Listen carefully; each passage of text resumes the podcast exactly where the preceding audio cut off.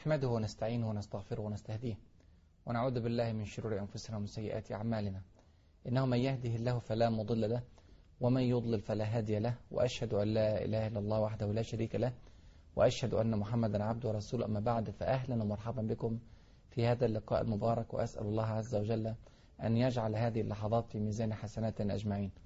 مع الحلقة الخامسة من حلقات فتح فلسطين والشام وكنا قد تحدثنا في الحلقات السابقة عن أن المسلمين قد بدأوا الدولة الرومانية وبدأوا الشام بالتي هي أحسن بدأوهم بالدعوة إلى الله عز وجل أرسلوا الرسل وأرسلوا الدعاء ولكن قتل الرسل المسلمين وسفكت دماء الدعاة فكان لابد من رد فتحركت القوات الإسلامية في موقعة مؤتة وذات السلاسل وفي موقعة تبوك وبعد ذلك في بعث أسامة, أسامة ابن زيد رضي الله عنهما وحدث الصدام المروع كما ذكرنا في الحلقات السابقة مع الدولة الرومانية ومع الموالين لها من العرب الغساسنة وغيرهم من العرب في شمال الجزيرة العربية وفي أرض الشام. ابتليت الجزيرة العربية بعد ذلك بعد وفاة الرسول صلى الله عليه وسلم بمصيبة الردة وارتدت معظم, معظم الجزيرة العربية وثبت القليل مع أبي بكر الصديق رضي الله عنه وأرضاه والصحابة وقاوم الصديق هذه الردة بضراوة وقامت عدة حروب أخرج الصديق أحد عشر جيشا لحرب هذه الردة في أطراف الجزيرة العربية وتم له النصر بفضل الله عز وجل في غضون سنة. انتهت هذه المعارك بموقعة اليمامة وهي موقع من المواقع الضخمة جدا في التاريخ الإسلامي. تقريبا في ذي الحجة سنة 11 هجرية قمعت الردة تماما ثم أخذ الصديق قرارا. ذكرنا في الحلقة السابقة أنه من أعجب القرارات في التاريخ الإنساني قاطبة. ما هو هذا القرار؟ كان هذا القرار هو التوجه لفتح الدولة الفارسية. الدولة الفارسية دولة من أعظم الدول في تاريخ الأرض وكانت في ذلك الزمن تقتسم العالم مع الدولة الرومانية. كان أكبر قطبين في العالم الدولة الرومانية والدولة الفارسية. كان في بعض الأقطاب الأخرى إلى جوارهم لكنهم كانوا في عزلة زي الهند وزي الصين. لكن الدولة الفارسية كانت تضم بين طياتها عدة دول من دولنا الآن. كانت تضم العراق تضم طبعا إيران تضم أفغانستان باكستان. كل الدول الموجودة في جنوب الاتحاد السوفيتي السابق أوزبكستان وتركمانستان وكازاخستان وطاجكستان وكل هذه المناطق أذربيجان أرمينيا يعني دولة فسيحة جدا من العراق إلى الصين دولة واحدة عليها زعيم واحد ولها تاريخ طويل جدا. فالصديق رضي الله عنه أخذ قرارا عجيبا بفتح هذه الدولة وتوجيه الجيوش الإسلامية إلى هناك. وطبعا إحنا ما ننساش إن إحنا خارجين من حرب أهلية طاحنة كانت تشمل كل أجزاء الجزيرة العربية. كان قرار صعب جدا ونفذه خالد بن الوليد رضي الله عنه وتحرك بجيش هو وعياض بن غنم. وعياض بن غنم كان موكل ليه أن يفتح دومة الجندل وخالد بن الوليد كان موكل إليه أن يفتح منطقة جنوب العراق وبدأ بالأبلة اللي هي موجودة دلوقتي في الكويت وانطلق إلى شمال العراق. وسبحان الله في غضون يعني أقل من شهرين استطاع تحقيق النصر في سبع مواقع متتالية وانتهت هذه المواقع في ربيع الأول سنة 12 هجرية بفتح الحيرة والحيرة كانت من أعظم الممالك في ذلك الوقت كانت لها مكانة كبيرة جدا في قلوب العرب أكثر من 500 أو 600 سنة وهي إمارة مستقلة ولكنها تتبع أو موالية للدولة الفارسية تماما كما يفعل الغساسنة في أرض الشام ويوالون الروم. فتح الحيرة هز الجزيرة العربية أتى شرحبيل ابن حسنة رضي الله عنه وأرضاه من الصحابة أتى برسالة الفتح وبشرى الفتح من الحيرة إلى المدينة المنورة والتقى مع الصديق ودار بينه وبين الصديق حوار عجيب وهذا الحوار العجيب كان مقدمات فتح الشام. شرحبيل بن حسنة من كرام الصحابة رضي الله عنهم وأرضاهم وهو من قبيلة كندة وهو من المهاجرين الأوائل هاجر هجرة الحبشة الثانية وهو ينسب إلى أمه. يعني حسن هذه اسم أمه لأن أباه مات صغيرا وربي شرحبيل رضي الله عنه وأرضاه في حجر أمه. وكان كبيرا في السن في وقت الفتح هذا كان عنده تقريبا 61 سنة يعني كان أصغر من الصديق بسنة واحدة. ودار بينهما الحوار الذي عرض فيه شرحبيل بن حسنة فكرة غريبة جدا وسأل الصديق مباشرة يا صديق هل تنوي أن تبعث جيشا إلى أرض الشام؟ يعني هو لسه راجع من أرض العراق والحروب شغالة على أشدها في أرض العراق ثم إذا به يباغت الصديق بهذا السؤال هل تريد أن ترسل إلى جوار الجيش الذي يفتح الآن بلاد العراق ويحارب الدولة الفارسية هل تريد أن ترسل جيشا آخر إلى أرض الشام؟ وجه العجب أولا أن الصديق لم يحدث أحدا بهذا الأمر إنما كان هذا حديث نفس في داخل الصديق والصديق فعلا أقر قال نعم فعلا أنا أحدث نفسي أن أرسل جيشا في أرض الشام وما الذي أدراك بهذا لابد أنه أمر. إيه ترى اللي خلى شرحبيل بن حسن يعرف هذا الكلام؟ هنتعرض عليه إن شاء الله هنتعرف عليه في آه، آخر الحلقة أو لعله في الحلقة القادمة. لكن النقطة الثانية الخطيرة جدا إن إزاي ممكن الصديق يفكر إنه يخرج جيش لحرب الدولة الرومانية في نفس الوقت الذي يحارب فيه الدولة الفارسية يعني دولة صغيرة نشأة مثل الدولة الإسلامية تحارب أكبر قطبين في العالم في لحظات واحدة وفي آن واحد. هذا بالطبع أمر صعب جدا وعسير. قبل ما أقول لكم إيه اللي خلى شرحبيل بن حسن يعرف أن الصديق عايز يفتح بلاد الشام أو بيفكر يرسل جند إلى بلاد الشام؟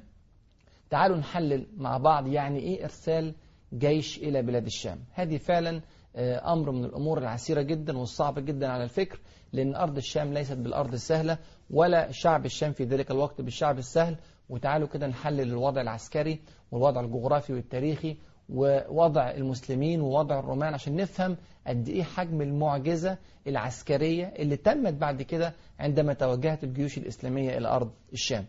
أرض الشام جغرافيا صعبة جدا. يعني جغرافيا أرض الشام لو عدينا المعوقات الجغرافية في أرض الشام لعلنا نأخذ عدة حلقات. لكن دون الدخول في تفصيلات كثيرة أولا الجبال في أرض الشام كثيرة جدا. في سلسلتين آه، كبار جدا من الجبال بتقسم أرض الشام من الشمال إلى الجنوب. السلسلة الأولى هي سلسلة جبال آه، لبنان وهذه تمتد من تركيا وتصل إلى جنوب فلسطين. هذه السلسلة صعبة جدا وعرة جدا لعلها أشد وعورة في منطقة آه، لبنان. ولعل هذا السبب هو الذي جعل الفرق والطوائف المختلفة تلجأ إلى أرض آه، لبنان لتنأى بعيدا عن السلطة في مراحل التاريخ المختلفة. وهو هذا وهذا هو الذي أدى إلى التركيبة السكانية العجيبة في أرض لبنان حيث تكثر فيها الطوائف المختلفة نتيجة وعورة الأرض في هذه المنطقة.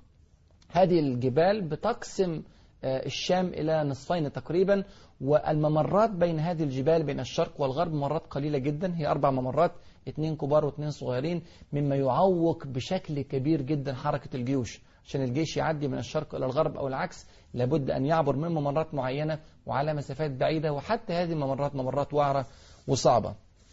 برضو في سلسلة تانية طويلة جدا بتقسم آه، بلاد الشام وهي سلسلة الجبال آه، الشرقية. وبذلك تعتبر الشام يعني مناطق سهل ثم جبال ثم سهل ثم جبال ثم سهل يعني مقسمة إلى تقسيمات لعلها من الصعوبة بمكان بالنسبة آه، للجيوش العسكرية وخاصة في ذلك الزمن. عدد كبير جدا من الأنهار موجود في أرض الشام موجود طبعا نهر الأردن مشهور نهر العاصي نهر الليطاني نهر بردة في سوريا. يعني أنهار كثيرة آه، تعوق أيضا حركة الجيوش آه، المتحركة في ذلك الوقت. مركز الشام أو منطقة الشام أو أقرب نقاط الشام بالنسبة للمدينة المنورة بعد حوالي ألف كيلو من المدينة المنورة. يعني لو أراد المسلمون أن يرسلوا مددا إلى آه، أرض الشام لجيوشهم هناك عليه أن يقطع ألف كيلو وفي صحراء قاحلة صحراء الجزيرة العربية حتى يصل إلى أول نقطة من نقاط الشام في بلاد الأردن. ما بالك لو أراد إرسال المدد إلى أرض فلسطين أو إلى أرض آه، سوريا أو لبنان أو غير ذلك شيء في منتهى الصعوبة. برضو المناخ اللي موجود في أرض الشام آه، مناخ صعب ومغاير جدا لطبيعة المناخ الموجود في أرض الجزيرة العربية. أرض الجزيرة العربية أرض جافة قاحلة المطر فيها قليل صحراء لكن أرض الشام يعني فيها أمطار آه، غزيرة ولعل الأمطار بتزيد آه، تلقائيا من شهر نوفمبر إلى حد شهر آه، مارس. وهذه الأمطار الكثيرة في البيئة الزراعية تعوق كثيرا جدا حركة الجيوش. وهنشوف بعد كده أن الكلام ده هيكون له أثر على بعض المعارك في فتوح الشام. برضو بلاد الشام بتصل فيها درجات الصقيع في الجبال إلى درجات كبيرة جدا. البرد بيكون بالذات في شهر يناير وشهر فبراير وقبلهم في ديسمبر ممكن يكون برد شديد جدا والجيوش الإسلامية جاية من مناطق حارة جدا لعل القتال في الظروف المناخية الصعبة يكون صعب جدا على هذه الجيوش. كل طبعا بيعمل آه، نوع من الخلل في الاستراتيجيات وفي التكتيكات العسكرية اللي ممكن تتحرك بها جيوش غريبة على المنطقة. لا تعرف جغرافية المنطقة ولا تعرف طبيعة المنطقة ولا تعرف مناخ المنطقة. جاية على مناطق غريبة جديدة مغايرة تماما لما كانوا عليه قبل ذلك. فوق كل الكلام ده الاحتلال الروماني الذي يعسكر في هذه المنطقة منذ عدة قرون. يعني الشام تابعة للدولة الرومانية منذ عدة قرون وعشان نفهم يعني إيه الدولة الرومانية لازم ننظر إليها نظرة إجمالية شاملة. الدولة الرومانية هي الدولة رقم واحد في العالم في ذلك الوقت وكانت تضم بين طياتها من دول العالم المعاصر أكثر من 15 دولة. متخيلين؟ يعني الدولة الرومانية كانت بتشمل في ذلك الوقت ابتداء من الجزائر أو منتصف الجزائر مرورا بقى بتونس وليبيا ومصر وفلسطين والأردن وسوريا ولبنان وتركيا وبلغاريا واليونان وألبانيا وأجزاء من رومانيا. يعني سبحان الله مناطق شاسعة تدور حول البحر الأبيض المتوسط. يعني بنتكلم على مساحة تشمل عدة دول والبحر الأبيض المتوسط نفسه أصبح أصبح بحيرة في داخل ال في داخل ال ال حاضر هعيد. أنا شفتك يعني هي مرة واحدة. اعمل لي مرة واحدة عشان أنا بتشغل بيك. آه. آه أبتدي عادي؟ طيب.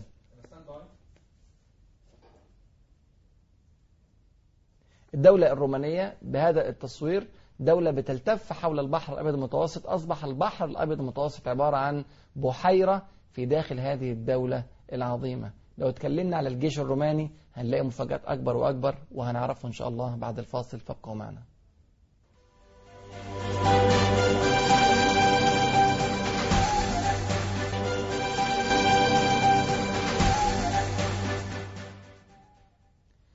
بسم الله الحمد لله والصلاة والسلام على رسول الله. قبل الفصل اتكلمنا على الصعوبة التي تعاني منها بلاد الشام صعوبة جغرافية صعوبة في الطقس صعوبة حتى في الاحتلال الذي كان يحتل أرض الشام في ذلك الوقت هو الاحتلال الروماني دولة ضخمة جدا عظيمة مترامية الأطراف. وهذه الدولة لها تاريخ عسكري كبير جدا جدا جدا. لعل الدولة الرومانية كانت بتخرج في هذا الوقت من نشوة النصر بعد انتصاره على القطب الثاني في العالم اللي هو دولة الفرس واستطاعت الدولة الرومانية بعد أن هزمت قبل ذلك من الدولة الفارسية أن تعيد الكرة وتنتصر على الدولة الفارسية. بل وأن تأخذ صليب الصلبوت اللي هو أعظم الصلبان عند الدولة الرومانية. أخذته بعد أن كان الفرس قد سيطروا عليه. أخذته وردته إلى بيت المقدس وكان ذلك في العام الثامن من الهجرة. فكانت الجيش الروماني في لحظة من لحظات النشوة, النشوة الكبيرة جدا بالنصر ولعلنا ننظر نظرة إلى الجيش الروماني عشان نتعرف على قدر المعجزة العسكرية التي قام بها المجاهدون المسلمون عندما قاوموا وجاهدوا هذا الجيش الكبير. الجيش البيزنطي أو الجيش الروماني كان الجيش رقم واحد في العالم. كان أعداد الجيش تفوق المليون. الجيش النظامي فقط يفوق المليون بالإضافة إلى أعداد كبيرة جدا من القبائل الموالية من الغساسنة ومن غيرهم في هذه المنطقة. الخطط الحربية كانت على أعلى مستوى. يعني الدولة الرومانية دولة عميقة في التاريخ. الخطط العسكرية فيها كانت على أبرع ما يكون في ذلك الوقت لدرجة أن الإمبراطور الروماني موريس كان بيألف كتب في الاستراتيجيات العسكرية وكتب سنة 580 هجرية. يعني قبل عهد الرسول صلى الله عليه وسلم بفترة كتب كتاب سماه الاستراتيجية بيوضح فيه الخطط العسكرية التي قامت بها الدولة الرومانية عبر التاريخ ونصائحه إلى القوات بشكل عسكري دقيق جدا. سلاح الدولة الرومانية كان سلاح قوي جدا. كانت مقسمة الجيوش إلى فرسان وإلى مشاة والفرسان كانت فرسان مدرعة حقيقية. يعني الفرس نفسه كان مدرع والركاب الفرس الفرسان كانوا نفسهم كمان مدرعين. وأنا الحقيقة زرت متحف في فينيسيا كان بيعرض بعض ملابس الدولة الرومانية وملابس مدرعة بشكل لا يتخيل بحيث أن لا لا يرى من الجندي أي نقطة يدخل منها سيف أو رمح أو سهم إلى داخل إلى داخل جسم الفارس لدرجة أن فوق عين الفارس كانوا بيحطوا شبكة حديدية. وأحيانا حديد مصمت ليس فيه إلا خروم قليلة جدا حتى يستطيع أن يرى هذا الفارس من خلال الخروم بل إن بعض الخوذات شفت رأيتها في في فينيسيا. هذه الخوذات كانت مخرمة من جانب واحد فقط. يعني يرى الفارس من ناحية واحدة فقط ولا يرى من الناحية الثانية. كل ذلك تأمين لهذا الفارس الذي يعيش في داخل هذه الدروع وهذه الحصون وكذلك الخيول بهذه الصورة العجيبة. الحقيقة كان فعلا شكل مبهر سيوف أشكال وأنواع خناجر سهام كان في خدام كثر للفرسان. كان في خادم لكل أربعة أو خمسة من الفرسان والضباط الكبار لكل لكل فارس منهم خادم. كان في وحدات طبية متكاملة تسير مع الجيش البيزنطي لكل 400 فارس أو كل 400 جندي من الجنود البيزنطيين. معهم طبيب ومعهم مجموعة من الذين يحملون النقالات. معهم فرق هندسية كبيرة تصاحب الجيش البيزنطي مخصصة فقط للعمليات العسكرية. تحفر الخنادق تقيم الكباري تقيم الحصون تعالج الأمور الهندسية التي يقابلها الجيش البيزنطي. يعني بنتكلم على جيش نظامي من الدرجة الأولى. كان جيش متفرد وما كانش فيه شبه له في العالم في ذلك الوقت إلا في الدولة الفارسية اللي كانت أيضا مشتركة مع الدولة الإسلامية في حروب في ذلك الوقت. برضو من الصعوبات الكبيرة جدا في أرض الشام التركيبة السكانية لأرض الشام.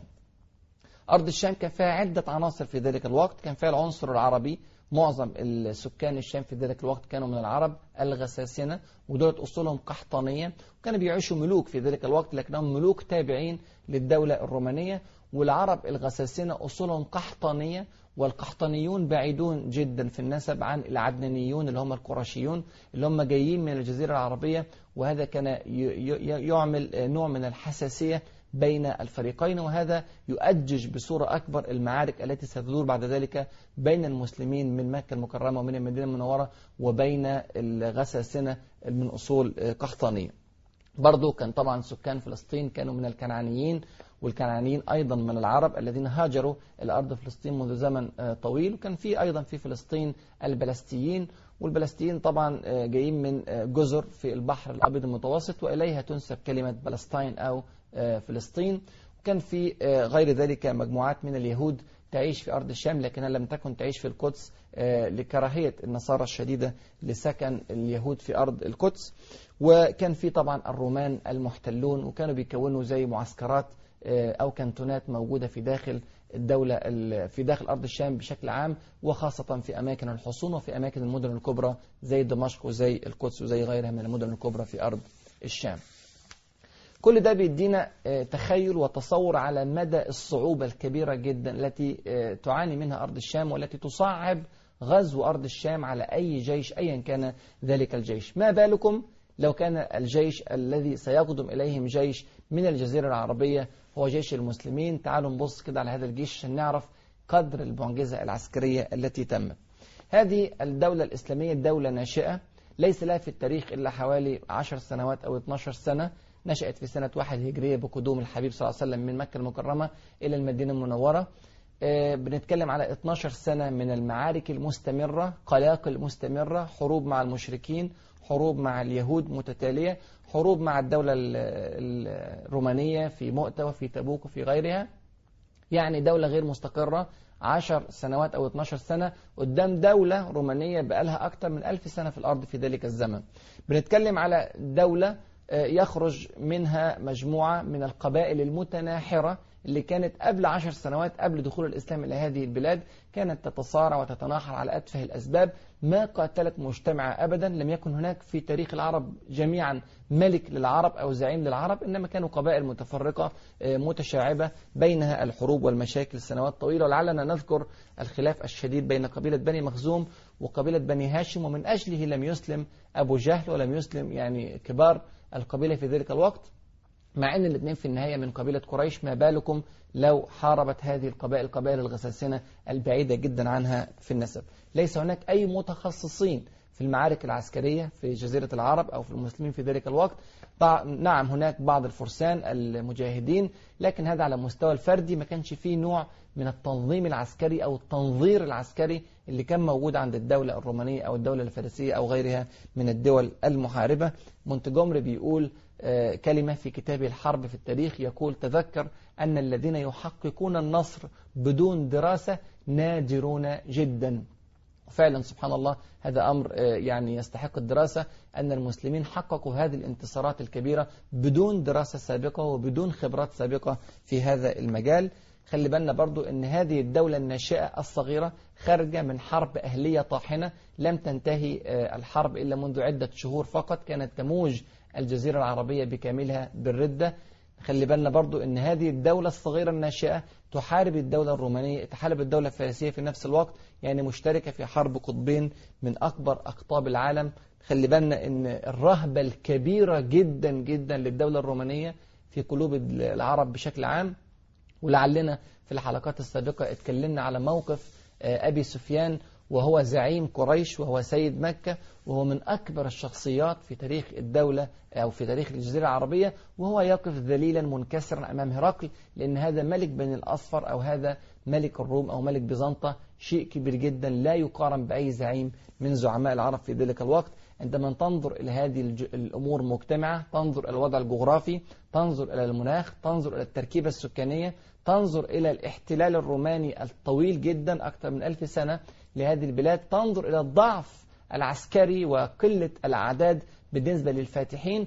تعرف أن كل هذا لا يمكن أن يفسر إلا بوجود قوة خارج قوة البشر هي التي فتحت هذه البلاد وهي التي يسرت النصر على هذه الأعداد الغفيرة من الرومان ومن العرب الموالين لهم. وهذه القوة لن تكون إلا قوة رب العالمين سبحانه وتعالى وهو ما نفهمه من قول ربنا سبحانه وتعالى فلم تقتلوهم ولكن الله قتلهم وما رميت إذ رميت ولكن الله رمى ومن قوله سبحانه وتعالى وما النصر إلا من عند الله وما أكثر الآيات الدالة على هذا الأمر.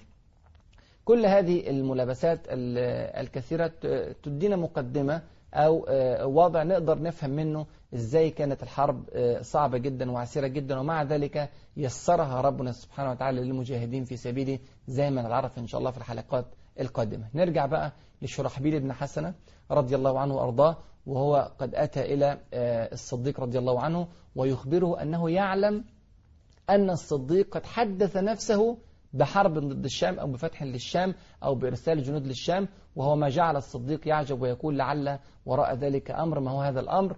الأمر أن شرحبيل ابن حسنة رأى رؤيا أخبرته بذلك.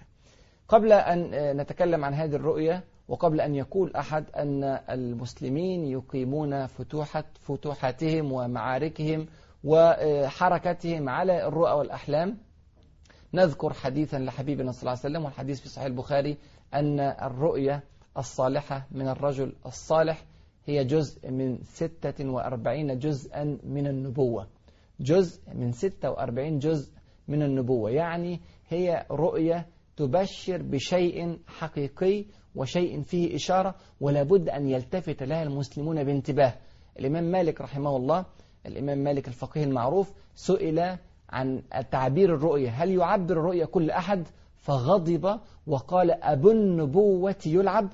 أبو النبوة يلعب هذا جزء من النبوة. لابد لمن يعبر يعبر الرؤية أن يكون عالما وأن يكون عارفا بأمور التأويل والتعريف والتعبير لهذه الرؤية. رؤية غريبة جدا والصديق رضي الله عنه وأرضاه فسرها تفسيرا عظيما ودقيقا وتحققت بكامل بنودها في فتوح الشام.